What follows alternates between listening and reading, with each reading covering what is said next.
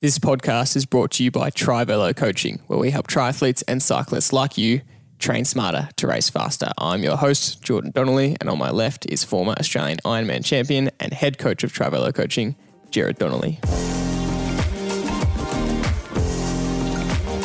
Big episode today. We've got lots to discuss, as always, with the world of sports, the sports we love cycling, triathlon, and athletics, just to name a few. Uh, but more importantly, the topic of today, we're looking at the question Are junk miles worth it? We all, as athletes, want to get that extra edge. And if uh, athletes have any time, we often see them sneaking in some extra kilometres on the bike or running some extra kilometres when they can, or even swimming uh, some extra kilometers, but are those extra Ks actually doing anything or are they just junk miles that aren't serving any purpose? We'll look at that question later in the episode. But first, Dad, our normal starting segment, what are you grateful for? Ah, pretty easy one uh, for those lucky enough to uh, be in Melbourne over the autumn. I haven't been able to say lucky enough to be in Melbourne for a long time.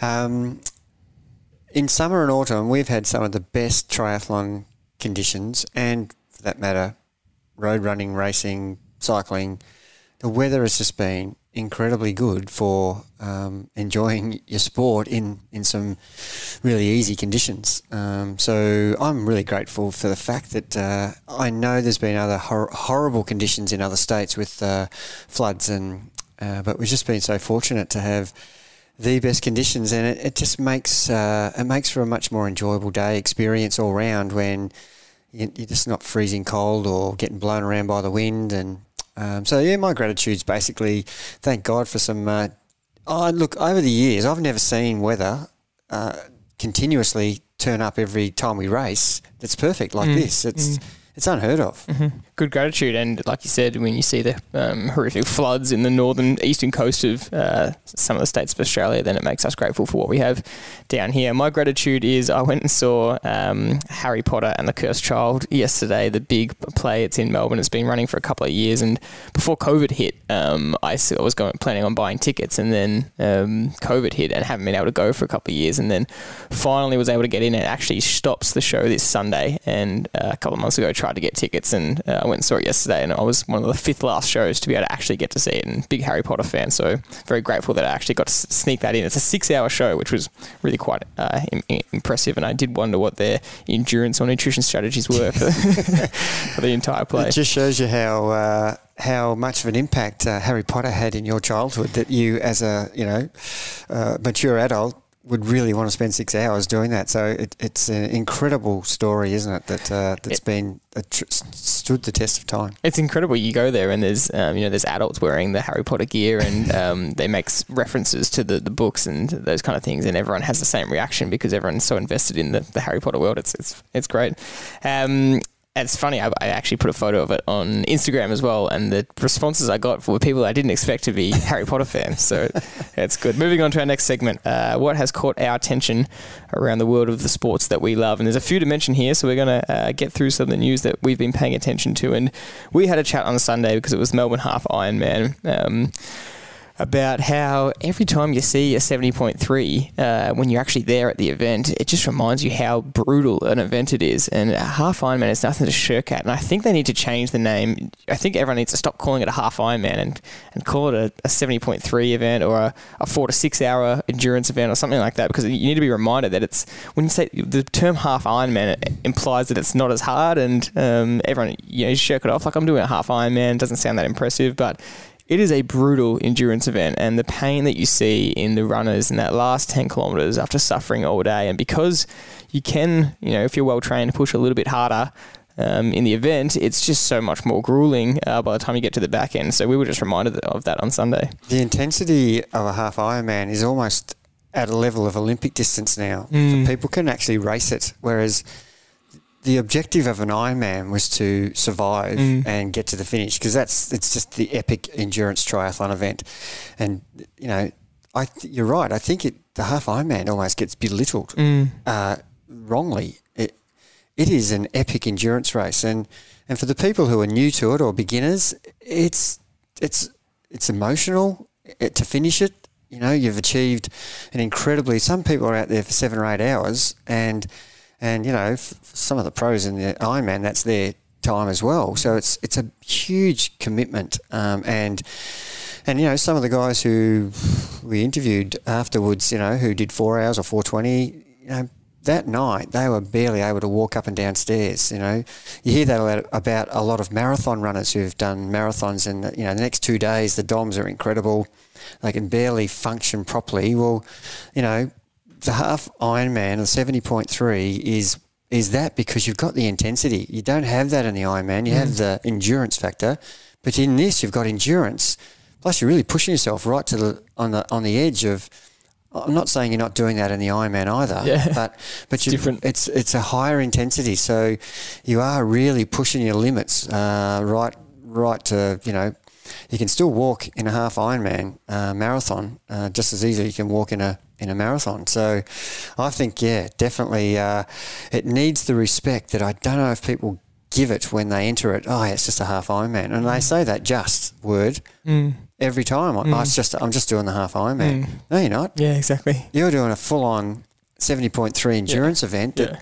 that will have you crippled for about two or three days, uh, yeah. depending on your level of fitness. Yeah. So, yeah, I agree with you. Yeah. And the announcer did a good job, actually, who stands there at the finish line and they read out everyone's names as they're coming across the line.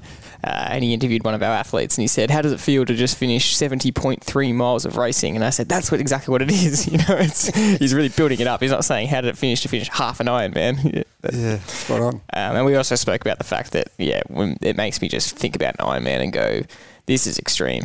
You know, just the concept of an Ironman is just absurd. And uh, we spoke to a few people um, who were doing the relay uh, on the day because they, they have a lot of relay teams now doing competing in the half Ironmans, which is awesome. Um, and uh, often there's people who are coming in who aren't actually triathletes. You know, it's, it's a swimmer swimming as part of the relay team, or, or a bike rider, or, or a runner. And one of the runners was saying to me, um, "Geez, this is a brutal event." And they're kind of going, "So how far is an actual Ironman?" And then explaining it to them, and they're just going far out. When you see it in person, the Iron Man just is seems so extreme. That's because it is. It is just ridiculously extreme. And and a lot of you know the bike riders were saying, "Oh, imagine having to run after what I just did on the bike. Oh, yeah. I can hardly walk. Yeah. push myself that far." And these yeah. guys have to front up for a half marathon. Yeah, yeah, exactly right. Imagine doing a 180 kilometer ride and then a marathon. Yeah, it's just absurd it, to me. Look, as we've said many times on the podcast, it's so easy to sit down there having coffee or having a beer or whatever you're doing and say, "Oh, I think I might do the next Ironman," and the rest of the table goes, "Yeah, that's a good idea. Let's do that." But no one's really clearly thought that through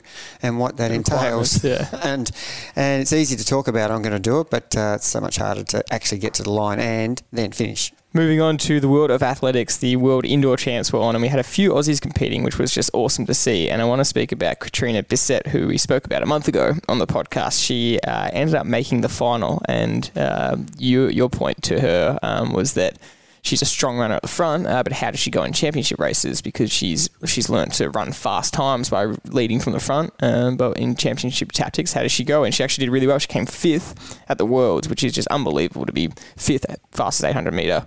Um, indoor runner, indoor runner in the, in world. the world. Exactly right. And watching that final race, you know, going out hard was actually really great for her because indoor's so tight, it's only six lanes wide. You've got to be strong in position, and because she has so much power and she's able to run such quick 200, and that's what she does at the start of each race. She was able to out muscle every girl and get herself into a good position early. Um, compared to if you are a slow starter, you just get spat straight out the back of indoors. And um, yeah, I mean, she was actually in a really good place. She was in third with 100 meters to go and looking really strong. And then some girls just just came over her, and she was that close to a podium position, but a, a really good run. Yeah, and uh, indoor running is really all about positioning as well as talent, of course. Yeah, yeah. But uh, but if you're too far back, it's really hard to come around people in an indoor track because exactly, yeah. it's not a 400 meter indoor track; it's 250. bang on 200, yeah. 200, yeah. So so you're really you know, it's it banked for yeah. those who don't know. It, yeah. it, has got a bank on the two. It's like a velodrome mm-hmm. almost. Um, and it, your positioning can make or break. You can be the best runner and be at the back, and, and you can't get to the finish line in front because yeah. it's, it's too difficult to get around people. Yeah. Uh, we had two Aussies come fifth um, and one seventh, and this is at the world stage again. I just want to reiterate, which which is unreal to see such strong track runners uh, for Australian athletics coming through. I just wanted to make the point that Australian athletics seems like it's continuing to be on the way up. You know, Peter Bol coming fourth Tokyo Olympics. Um, many good stories. Um, and Channel Seven are actually covering the Australian Athletic Champs, which I think uh, next week or sometime in the next few weeks, um, which is a big another big step as well. They're covering the whole thing, so uh, having athletics on on you know prime TV is is a really cool step. A rejuvenation of athletics is something that Australia needs, and because you know I'm a big athletics fan, and, and you know back in the day when we had so many talented world class. Uh, runners, um, you know, Olympic Park was full. Mm. Um, when I've still seen photos of uh, when, you know, Ron Clarke, John Landy, Yeah, Herb Elliott, you know, you could not. It was standing room only Yeah. at uh, Olympic Park, and people were looking through the fence because it was the capacity. you know, you- you're lucky to get 400 people, Mm. but now because we've had a little bit of success at Tokyo, um, you know, it reminds me of Ash Barty. Um, a friend of mine's a really good. Uh, got a good tennis coaching business, and the resurgence of girls uh, to take up tennis after Ash Mm. Barty. There's no coincidence, and I remember in 2011 when Cadel won um, the Tour de France, the the uptake of bike riding, whether they were recreational or, um, it, it you know, it's really a, not a coincidence. Um, and I think uh, it would be really great if we could just push ahead and, and uh, encourage more people just to compete in, in athletics, and because you know it is a it's, a fantastic sport. yeah. Anyone that listens to this podcast knows how much we love it and how much we're pushing for it to keep gaining um, its momentum in popularity. One of the things, Jordan, you know, the PB meets and call them whatever you like. That's what you're trying to do, Yeah. um, and have got various names where you can go along and try and improve your time over uh, 5k or a or a 1500 or a mile or an 800, uh, and they're the things that are really becoming popular. Um, and because it's a specific one night, one event, you're only there to warm up, do your event, and go home. You're not there for the problem with athletics is you're there for six hours, and there's every other sport going on: shot put, discus, high jump, triple jump, long jump. Um, you know, middle distance runs, sprinters, hurdles. So there's such a variety of events. You know, I think this this is more attractive to people for time. Uh, people don't want to be spending five or six hours at a, at a, a an athletic meet. They'd Yeah. rather let's just have you know shot put this this week, Yeah, yeah. and let's just have you know something else next week, high jump, or or have two two or three field events Mm-hmm. where it's just specifically for that. You know, I, I- think that's a better model. Yeah, that's even what the Diamond League is becoming. You know, it's it's a one week it's a three k, one week it's a ten, uh, five k, one week it's ten k, and the same with the field events. One week it's a long jump, one week it's a Yeah. triple jump. So, um, yeah, it's right down that path. The Spring Classics continue to roll on. And there's been some good races. Anything you want to mention?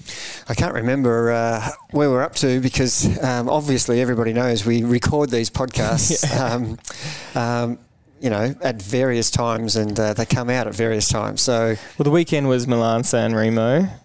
yes, and and the uh, you know Paris Nice is finished and the tour of uh, the Tirreno Adriatico is finished, Yeah. and now the tour of Catalonia is starting, I think. Mm-hmm. Um, and yeah, so there's been unbelievable racing, and uh, Milan San Remo never fails to uh, to excite me. And I know it's 290k, so you can pretty much watch from the Poggio Cipressa to the finish, Mm. and you'll you'll get the gist of what's happening. But it is always always good for me, and I know you like doing this too, is watching what's happening, who's in the break, how did it establish at the start, who's game enough to be in the break, because it's a no win. Yeah. You're not you're not going to do anything if you're in the break. And there was a uh, one of the taller guys in the break. There was a break of seven, I think. The Lotto guys, uh, with about 40, 50k to go, had full leg cramp Oh, and couldn't pedal. I don't know if you saw I didn't that. see that. And I was thinking when he got on the break, far out he's driving this break. And all the other guys seemed like they were, you know, letting him do most of the driving. Um, I was thinking, geez, this guy's fit. I wonder how long he can keep this up for. And here he, here he is on the side of the road. The, the guys have left him. Mm. And he's got adductor, quad, hamstring, um, calf, Mm. foot. And he was in agony. He was just in agony. So, um, so it's a great race to watch um, from that point of view. And what are the tactics of the teams when they get organised, and who are they backing? Because you, when you see teams really going all out to get to the front, because when you turn up the the Poggio, you need to be at the front. If you're if you're 50th, you're pretty much done for the day. So, you know, there's only so many people can get to the front. So you get a good idea of who's in form according to which teams are actually trying to get to the front of the race and pushing other teams out of the way. And so it's always intriguing to me who's in the form. Um, and there was a whole lot of people pulling out of Milan San Remo for COVID illness related um, issues. Um, and so it looked like a weaker field, but when you actually narrowed it down, it wasn't. Yeah. It wasn't a weaker field. There was just five five less good guys in there. So it was a great opportunity for someone um, to sneak a a, uh, a victory in one of the. Um, the, you know the classic 5 monuments, um, and uh, he who favours the brave, uh, he who dares wins. All those sta- sayings, and a guy broke away on a downhill again for the second year in a row and stayed away, which I said this can't happen again, and it did. He was using all the road. I don't know if you saw. Yeah, yeah. Um, he nearly crashed five times yeah. yeah. but he stayed away. And the, the hesitation of the bunch, who's got Van der Poel, Van Aert, Matthews, Pogacar. Pogacar, um, He was willing to crash to win, yes, basically. yes, and that was oh, I just was so rapt for him that Mm. he stayed away. Um, I was a bit annoyed that uh, that the the guys are willing to lose rather than let someone else win because that's actually what you're saying. Yeah. If I'm not going to be willing in the last three k to roll a turn, I'm willing not to win. I'm, I'm sacrificing not to winning so that some, I don't give someone else a chance to winning. And if you're if you're fit enough, Yeah. you should. But obviously, I'm not being. I'm not saying sit on the front for the three k Yeah, to yeah. bridge the gap. I'm not saying that at all. Yeah. I'm saying, you know, show your your balls almost Yeah. by doing a turn for ten seconds and then flicking your elbow, and that's exactly what Wout van Aert did. And I sort of rewound this a few times, and the guys behind swung up when he swung off, and I was really, I was really annoyed. And I, then I went, I hope none of you guys win, Exactly. and yeah. I, I cheered for the Yeah. for the breakaway. Yep. Yeah, and because the the underlying uh, belief there is that if I do a turn, I can't win because I'm not going to be strong enough in the sprint. Is that right? Yeah, that's what I'm trying to say just then. You're not backing yourself, your ability. Uh, if I do a 10 second turn, I've just sacrificed my race. Well, you should back yourself and, and show the other guys, oh, he's willing to do it. Maybe I'll do a Yeah. two second, three second, just roll over. Give everybody a chance. They're all so fit. Surely they have the leg strength to be able to do a turn and recover enough to be able to sprint after. You know, it's not. it is 293k, don't forget that. But it's not. Um, but they're all in the same position. You know, it's not like it's the last five k where they're all. You know, someone's doing thirty seconds more each turn than everyone else. That's a great point. And look, to be fair, the other guys possibly were on their limit, Jordan, Yeah, and they yeah. couldn't. And Van Aert was the only one who could. And, and, and he's he's mucked it up for himself rather than relying on the others. So so generally, if they can't do it, it's not it's not totally all Yeah, tactics. It's because they actually can't do it. Yeah. I I would love to know when it is tactics and when it's not, and, and, and be able to see that, or, or, or just hear that from Well, you actual certainly rider. know when it's not when it is tactics when the guy actually wins. Yeah, when they outsprint you. And a notable mention to Michael Matthews. Yeah, it's funny how we talked about this in the previous podcast about um, him training seemingly, uh, you know, with some better people and um, proofs in a pudding. He oh, he could have won Milan San Remo. He was right there. He came fourth. That was an outstanding performance, and I thought tactically he should have followed Van Aert and done a turn, but he could have been on his knees. Yeah. We don't know. Yeah. Um, but sure enough, he comes out and wins the next race. He's in, which he hasn't won a race for a long time. So whatever he's been doing with the Pog Yeah. is uh, is certainly paying dividends. And then he he led out um, Groves the next day for another two, a double victory for Green Edge two two days in a row. So fantastic, well done. Hopefully, just training is what they've been doing. Um, let's move on to the main topic of today.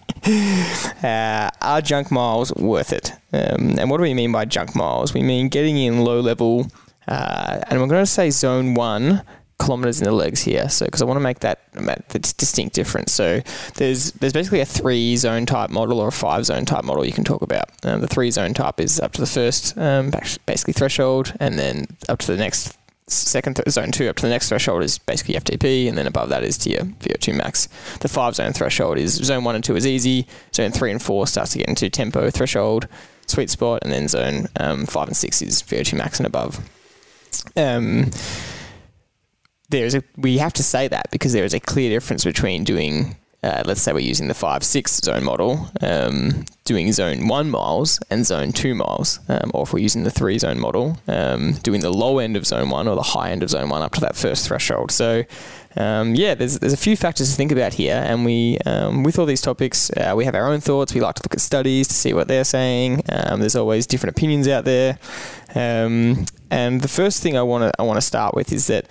Uh, we want to dispel the myth that more is not always better. Yeah, but that sentence needs to be listened to and have a thought about, have a think about that, because just because you, you're out there doing 800 kilometres a week compared to someone who's doing 400, does that automatically guarantee you're going to be better? No, it definitely doesn't. It depends. That word again. It depends on what is in the involved in those 800 kilometres. If you happen to be in a you know a two week tour those 800 kilometres are unbelievably valuable for the next six weeks of training. And if those are in just a, a touring uh, um, holiday, they're going to be fun.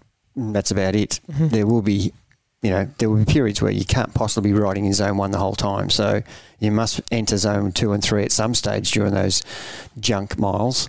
Um, so there will be some aerobic improvement for sure and some conditioning um, and just getting used to sitting on the bike for that long. So, so there's never no gain, but but if you're tight on time, this is not the area where you should be training. Exactly. And and I think that's the main simplified point that we want to make get across right at the beginning of this discussion.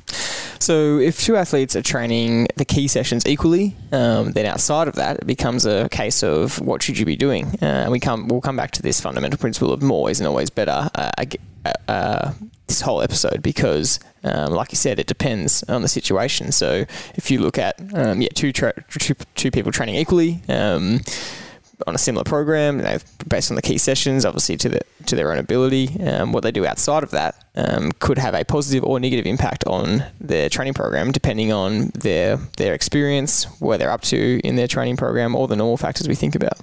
And also, don't forget that if you feel better because you've gone and exercised, whether it's actually proven that it helps you, it's worth doing. Mm-hmm. So, you know, the placebo effect is is certainly something that I think is underrated. Um, where if it, if you think it's doing you good, then do it. Mm-hmm. Um, there's there's so many conflicting articles on whether zone one training is actually beneficial or not. Um, what do we mean by zone one? We mean where you're not actually gaining gaining any fitness. There's not enough stimulus to gain any fitness. That's right. So you're really just and I I encourage it because it works for me, and I've experimented with with myself a lot over the journey where I've done rest recovery compared to active recovery prior to intensity intensity days, and overwhelming, I perform better after riding rather than resting after moving, doing something.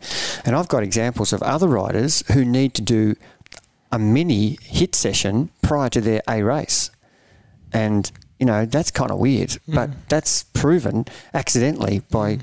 by uh, you know I wasn't going to do this race, and so I trained normally, and all of a sudden I got a position and I was a- enabled to get into the race, but I hadn't tapered, and they performed incredibly well. And you know, we've got examples of that. Yeah, exactly right. And that would, I would guess, come from um, 50 years worth of um, high volume training, which is what you're used to, especially you know, coming from the 80s, which was a super high volume, as high volume as, as you can get um, you've just kind of continued that trend, which is why you're used to it. And I would probably argue that that is a placebo for you because from all the studies I looked at on um, performance benefit of doing active an active recovery session to not uh, the day before uh, was minimal. There wasn't anything really conclusive saying if you do an active recovery session, you will perform better the next day in a high intensity session. Um, but the, like you just said, that you this when you're looking at studies and papers and you're, you're looking at things uh, theoretically. Um, it doesn't have as much value to the real world application, and you always have to take it back to that. And when you just say, "I feel much better by doing this," and you just know that from experience, um, even if it is 100% a placebo, then that's okay. What, what, what's the point of doing? What do we? Just you know, it could be a few reasons. Why? Why am I doing that uh, session where I know that I'm not improving my fitness. So that's the argument that gets thrown back. Why am I doing that again? I'm, you telling me I'm not improving my fitness. So can you please explain to me why I'm doing it? Mm-hmm. So we know that this is scientifically got evidence and backing behind it that any movement creates blood flow. And blood flow carries oxygen. Oxygen repairs damaged muscles. So there's a reason why we would want to move, whether it's going for a walk, whether it's going for an easy jog, whether it's just swimming nice and gently in the in the pool or the ocean, um, or just spinning the bike at 50, 60 watts. 100 watts, whatever, just movement so that you're getting blood flow. So, so that's not trying to do anything but recover. That's kind of what you're trying to do. Then the other thing is before my big event or my hard session, I want to feel good the next day. So that's the other reason we're doing it. So none of those reasons are I'm improving my fitness. Mm-hmm. None of them are. Mm-hmm. So and there's yeah, there's a really key point there because what you're talking about again is is feeling better, but um, this is a really key point to what one of the studies pointed out was that um, you your body has enough time between sessions to get rid of the lactate on its own accord. It doesn't need movement.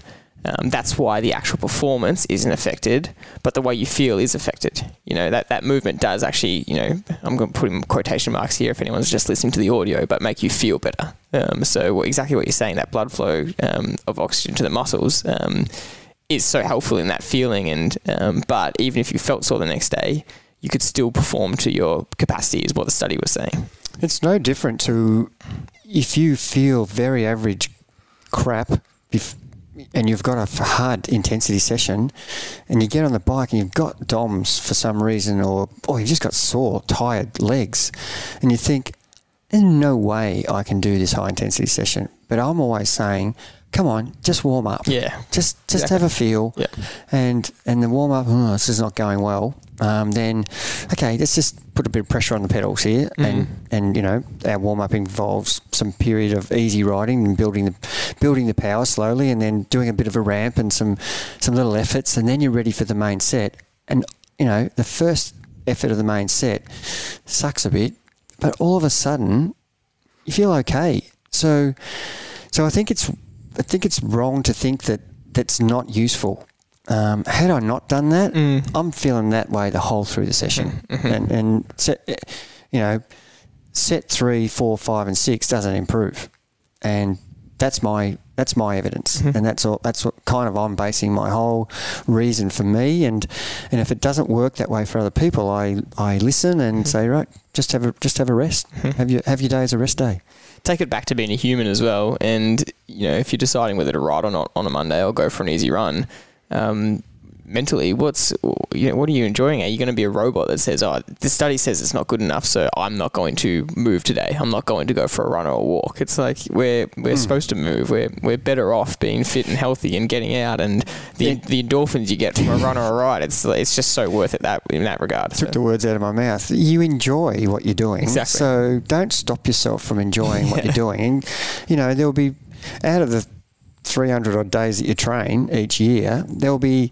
I don't know, 17 of them that'll be near perfect weather. Mm. And if one of those days is you're supposed to be resting, I'm not resting. I'm outside and I'm just rolling along mm-hmm. with the, the breeze in my, my hair and mm-hmm. sun on my back and, mm-hmm. and you know, yahooing because it's just a glorious day. You know, you experienced that on Monday with just a, a beautiful 25 degree day with no wind and didn't have to ride hard, just, mm-hmm. just roll the legs over, and uh, you just love life. Yeah, yeah. And I actually had a guy ride past me and just go because I was riding. I don't know. I have to justify that. A guy rode past me, but someone rode past me, which is perfectly okay. Yeah. She was eighty five, wasn't she? because you always call it the the, the, the grandparents. Ride. Yeah, exactly right. Where, but he, he rode past me. He said, "What a fucking unbelievable day!" and I was just ticking along his own mind, going, "Yeah, it's great." Um, but yeah, I, uh, just to clarify, for this purpose of this episode, as we're talking, we are we talk in the five zone model. So when we say zone one, it is really really low intensity, and zone two is still before that first threshold point. Um, um, but it's but zone two is still easy. Um, but to clarify, we would say zone two mile, uh, mileage, um, any extra zone two stuff you can get in, is giving you some sort of um, fitness gain. It's know. gold. Yeah, I I just can't emphasize how valuable riding there is. And if you're going to use that uh, 90 10 or 80 20 model, Polarized, yeah. you need to be spending a hell of a lot of time in zone 2 So, um, you know, the scary part is creeping into zone three. Um, you've got to be pretty strict, and so you've got to select your courses a little bit um, so that you're you're not actually mixing mixing uh, the session. Mm-hmm. Um, because you wa- you know if you want to perform on the days where it's really counts, then creeping into the other zones is is is a no no, and and you, you're just trying to you know control the day sort of thing, and, and you could do it for as long as you like. And mm-hmm. you know, I'm, al- I'm often saying to people, if if you want to do extra, you know, keep the main set even on your hard days the same. Don't change the time, whether it's 15 minutes or 20 of the main set, but change the the warm up and the cool down to be instead of five minutes because you're under stress because you've only got you know 45 minutes to do the session. Now you've got two hours. Great. Do an hour's zone two at the, at the start. Do your main set 18 or 20 minutes properly.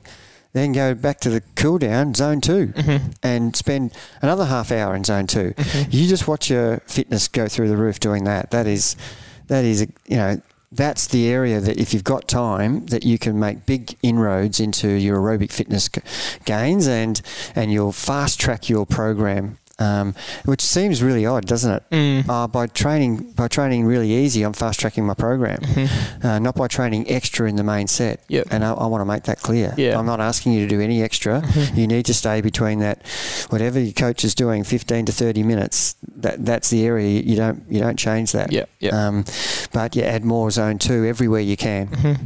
Let's talk about then, based on that, the overall goal of the training week, you know, um, and thinking about training volume as a whole, because based on what you're saying, um, we've given some uh, some sort of reasons why you could do um, zone one stuff, even if it's termed junk mileage, um, and then there's also reasons why you shouldn't, because the studies show it's not giving you massive fitness gain, and we'll, we will talk more about that. But you've just established that zone two is the goal type of training, so people hearing that just go, right, I'm doing as much zone two training as possible, but that is not um, the correct thing to do um, straight away. You know, the goal of a training program is one, progressive overload, uh, and two, you need to uh, go to your level. So you can't just start adding in hours and hours of zone two training because the rest of your week will be affected, undoubtedly. Yeah, the adaptation, that's the key. The load you're putting on your body, it can't go from zero to hero. We, we've we've said that many times. Um, oh, the podcast told me Mm. that I can do as many zone two kilometres as I want. Yes, I did say that, but but you have to actually progress mm-hmm. from from adding 10 minutes warm up, 10 minutes cool down, not going straight to 45 warm up, 45 cool down, because you will be exhausted in two days' time. And that's when you're meant to be riding your, your high intensity session, or if that is your high intensity session, you'll take a long time to recover from that. So, so that's the key thing uh, letting your body adapt to the load and, and not, not getting the load ahead of yourself, um, which will sabotage your whole program. Could be deceiving as well because because zone two is easy, it feels easy at the time, and you might you might do a zone two session on a Monday, whether it's an extra swim, ride, or run, and then you do hard training Tuesday, and then you do zone two again Wednesday, hard Thursday, zone two again Friday, but you're not used to this, and then after the first week you're a little bit tired, but you're not too bad. But then by the end of week two, there is no way you're going to be able to train properly because you've just done way too much for what you're used to if you're going from nothing to that. Well, we we. I'm I'm assuming people think that I just meant two days later. One day you'll be tired later, you Mm. know. And and uh, oh, Jared said I might be tired. Well, I'm not feeling tired at all. But what you just said is the big picture. You know what what effect does it have in two weeks' time, three weeks' time, and you've forgotten about what you did. You know, started too hard. Yeah. Um, too much volume, not too hard. Too much volume Mm-hmm. at that. So it, it might take three or four weeks before you're in a hole, um, but you, you don't actually know why. But it's because you you built the load too quickly, um, and you know that that is so important that you understand that you can only go as quick as your body can cope. And you know even when I've had a full on season and I'm going into a little bit of a an off season, if, if you want to call it that, and then I start to im- maybe my Wednesday rides, you know, used to be able to do, you know, before my uh, whilst I was in the season, I could you know comfortably knock out three to four hours on a Wednesday um, at zone two. um, and carry on the day and, and function really well and not be exhausted. Have that break of three or four weeks of not doing those Wednesday rides. And, and if I went straight back to three to three and a half hours, I'd be lying down. Mm. I'd be exhausted. Uh, I can't I can't cope with the load. Yep.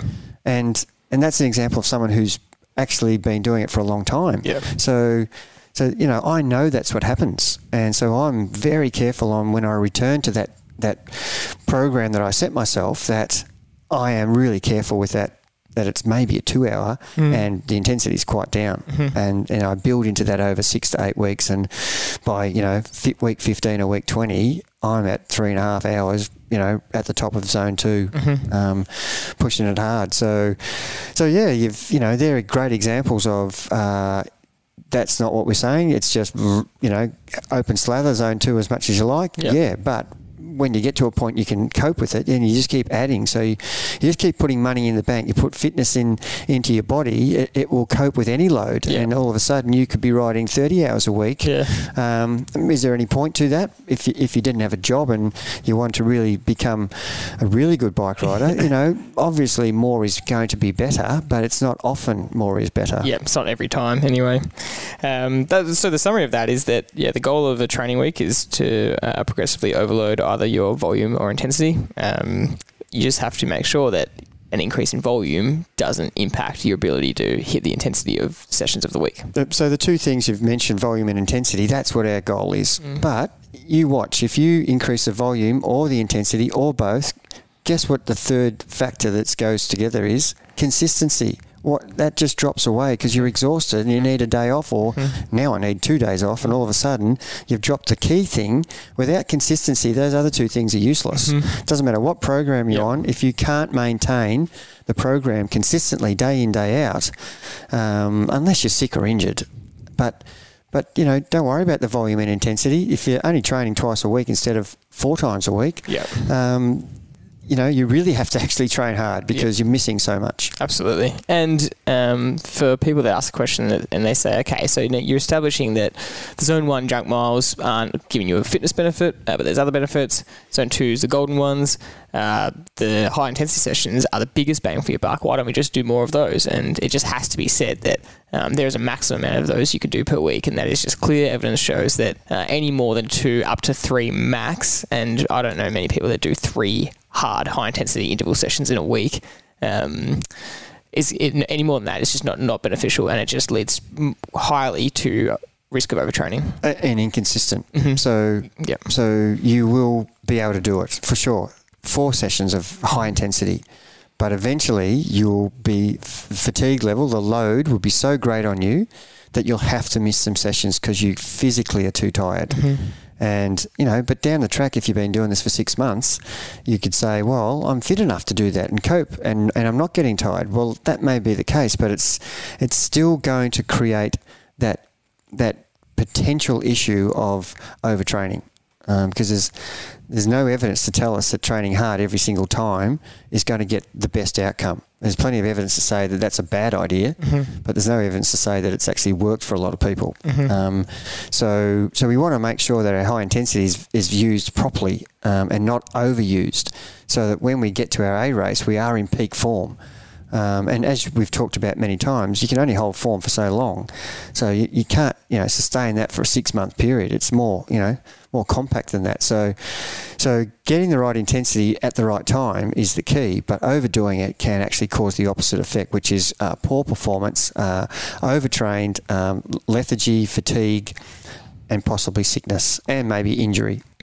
Now, the last point we want to make in this is just because, and this has to be really clear, just because there is no, um, and I'm going to say you know, VO2 max benefit to zone one junk mile training, that doesn't mean there's no benefit to your race performance because um, that type of training still can uh, help you with efficiency, economy. Um, Bike handling skills if Yeah. you're a bike rider, Yep. stroke if Yep. you're a swimmer. Um, form when you're running. yep, exactly. Yeah, all of the above, and and I think that just has to be said, especially for someone considering a half Ironman or especially an Ironman. you know, volume is just so important. So if you aren't fit enough to get zone two, more zone two kilometers in, you have to resort to zone one, and that's still going to be beneficial for you, even if it's not increasing your VO2 max. I just love training anyway, and I know that I love the easy days more than I love the hard days. Um, I'm all up for the hard days. I'm I'm motivated because I know they're going to help me be a better bike rider. But I'm I love the sport so much. I want to ride every day anyway. Mm-hmm. It's like I've wasted the day if I haven't actually. And you know, you know, and everybody else who's listened to these podcasts know that my junk day, as we're calling it today, is 100 watts. You know, when I've got an FTP of 280, like people would laugh. You know, a 100 watt recovery day was f- probably for someone with 150 FTP, but here I am riding at 100 watts and 100 heart rate. Mm-hmm. Um, so so it does a lot more things for me than than than what I'm, what the out, someone looking in would get would be going. Why are you doing that? Well, because I like it. Exactly. I like doing it, and and I know that it doesn't do a hell of a lot for me physiologically, but mentally it it uh, shapes my week, makes me feel good about myself. So I don't feel bad about doing that. And the term "do your easy days easy" applies to zone two training, what you spoke about before. That that can't creep into zone three, but then it also applies the same thing to don't the, drop into zone one. Well, yes, uh, but these active days um, are just as important. You know, you know that if you did these active days as zone two, you wouldn't be recovered enough. You know that you could probably only handle these 100 watt uh, rides, even though again, it's not giving that um, that top end FTP improvement. Yep. Um, but it's you're getting the goal of riding your bike, sitting at 100 watts, feeling better, rolling your legs over, um, and this game we always speak about on here, you know, the 100 watt game, you're saying, this is where I'm practicing my pedaling technique. How close can I sit to 100 watts? And we know that for triathletes, the ability to sit within your range um, come race day, come race day, is one of the biggest uh, performance factors for how well you can run off the bike and how well you can finish the race. It's a great topic you've brought up there because it's just reminded me of the pre-race plans that I was discussing with a lot of the triathletes before Geelong and, and Melbourne and Shepparton. That there have been the last three 70.3s in the last four weeks, which is a whole other topic to have only three 70.3s and put them in in a four week block um, is madness. But anyway, that's what we were dealt. Um, but you know, getting I was getting asked, how do I pedal better in the? How do I hold my power in the zones? You know, you're asking me, Jared, to stay in zone three and four during this race if it's a 70.3. You're asking me to hold the power between 150 and 170 watts. And I'm creeping into 190 and I'm creeping to 120 or 80. And I'm saying, get out of those other zones. Get out of zone one and two. I don't want to see any time in zone one and two. And I'm showing people graphs of, of 15 minutes in zone one, where you should have 30 seconds going around the turn. If you have four turns, that's two minutes maximum in zone one. And they've got 25 minutes in zone two. Why are you spending so much time outside of your zone? Because you're not pedaling properly on the hard bits. You're pedaling way too hard, so you're getting gassed, and then you need to recover. And how do you need to recover? You have to drop your power out of the zone you're supposed to be riding in. Yep. And so these recovery days we talk about, the granny pedaling days, they're the days you practice pressure on the pedals at a low cadence, a low uh, wattage. And if you can, if you can hold, say you pick 120 watts as your as your power number four, the easy day, mm-hmm. you want to practice pulling up and pushing down between 115 watts and 125 watts. That's your, that's one of the key outcomes of this session. That can I hold the power and not see anything under 115 when I look at the session afterwards? How much time do I spend under 115 if I don't include the warm up or yeah, the yeah, yeah. or the cool down? And that's your that should be your goal and practice keeping the pressure on the pedals consistently how much time do I spend over 125? Mm.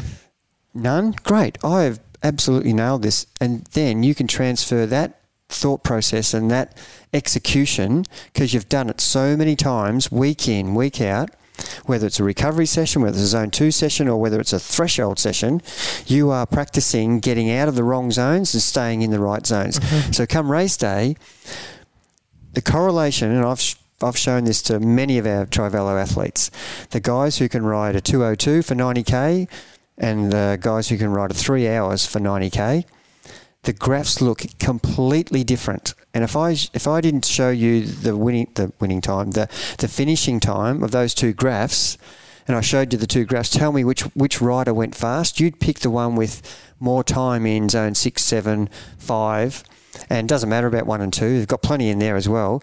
They've got even spaced graph across the whole every every one of the six zones, whereas the guy with the other zone, he's got nothing in zone one and two, nothing in zone six and seven. He's got everything in zone three and 4 mm-hmm. depending on the event or distance or his ability to ride in zone four, five, or 6 mm-hmm. And the graph looks completely different. And and that is a game changer. That's what you're trying to do in these, as we call them, Mickey Mouse bullshit recovery rides. Practice it there. Practice keeping pressure on the pedals. How do you do that? you pull up and push down, pull up and push down the whole time. That's what you're trying to achieve. So when you come to want to ride, you know, not at 115 to 125, on race day, my, my goal might be 200 to 220. Mm. I'm not dropping under 200 for any reason. I'm not going over 220 for any reason, mm-hmm. except if it's, you know, a really steep hill, I might add another 5 or 10 watts. But if it means I drop into zone two, I've ridden the hill too hard and you will ride faster on race day. Mm-hmm. And we have proven it. It was 100%. The people who improved that all got faster times um, from one year at the same event. And, you know, we're picking Geelong to Geelong to Geelong. Mm-hmm. Faster rides, Melbourne to Melbourne to Melbourne, not Geelong and Melbourne. They're completely different rides. Mm-hmm. But but people are improving because they're spending more time understanding how to pedal properly. Yep. Keep pressure on the pedals. And the, there's almost no one that couldn't benefit from this, and that's that's why this can be such a valuable thing to do. And it's also why you do these sessions, these uh, active recovery sessions, and we'll stop calling them junk miles. I mean, that's the the gold question out there. Is it's it's a golden term, um, junk miles. It's a real popular term, but like you said before, we don't like calling it that. We should be calling it the most valuable pedaling technique action you can possibly do. Yeah, exactly. Um, but you do that on the um, for the reason of, I mean, you've got your power balance sitting there as well to make sure your left and right's even, and just being on the rollers keeps you ex- as even as possible and teaches you to pedal properly.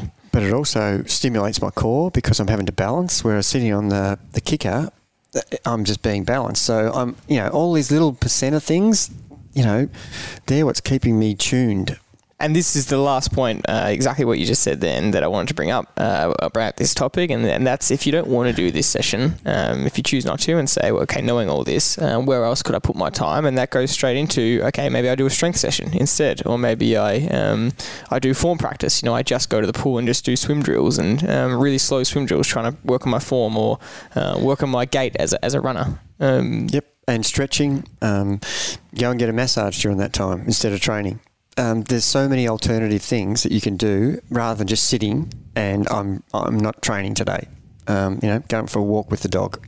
Um, yeah, exactly right. Uh, and the last one is you know, potentially meal prepping your nutrition for the week. That's a big one that people often fall behind in. And it's like, okay, if I don't, if I'm not going to do an easy zone one ride for an hour, maybe I'll get my food organised for the weekend so I have you know good lunches to eat each day or um, good meals prepped so I am not eating something I don't want to be eating. Yeah, it's probably more valuable to you know get your nutrition plan, go to the shop, get it all sorted for the week, um, and that's just as good as it doing a recovery ride because a you're walking around um, and you know you're doing something that's actually going to contribute to um, your functionality of the week being much more improved. It's a good discussion, uh, plenty to think about. And again, this is for people that are looking for those uh, that have that extra time, and are looking for something extra. And for a lot of athletes, a lot of age groupers, that's not the case. You know, um, they can't they can't fit these extra uh, extra time in, and that's fine. You know, you've got the key sessions to do, and you have got to nail them.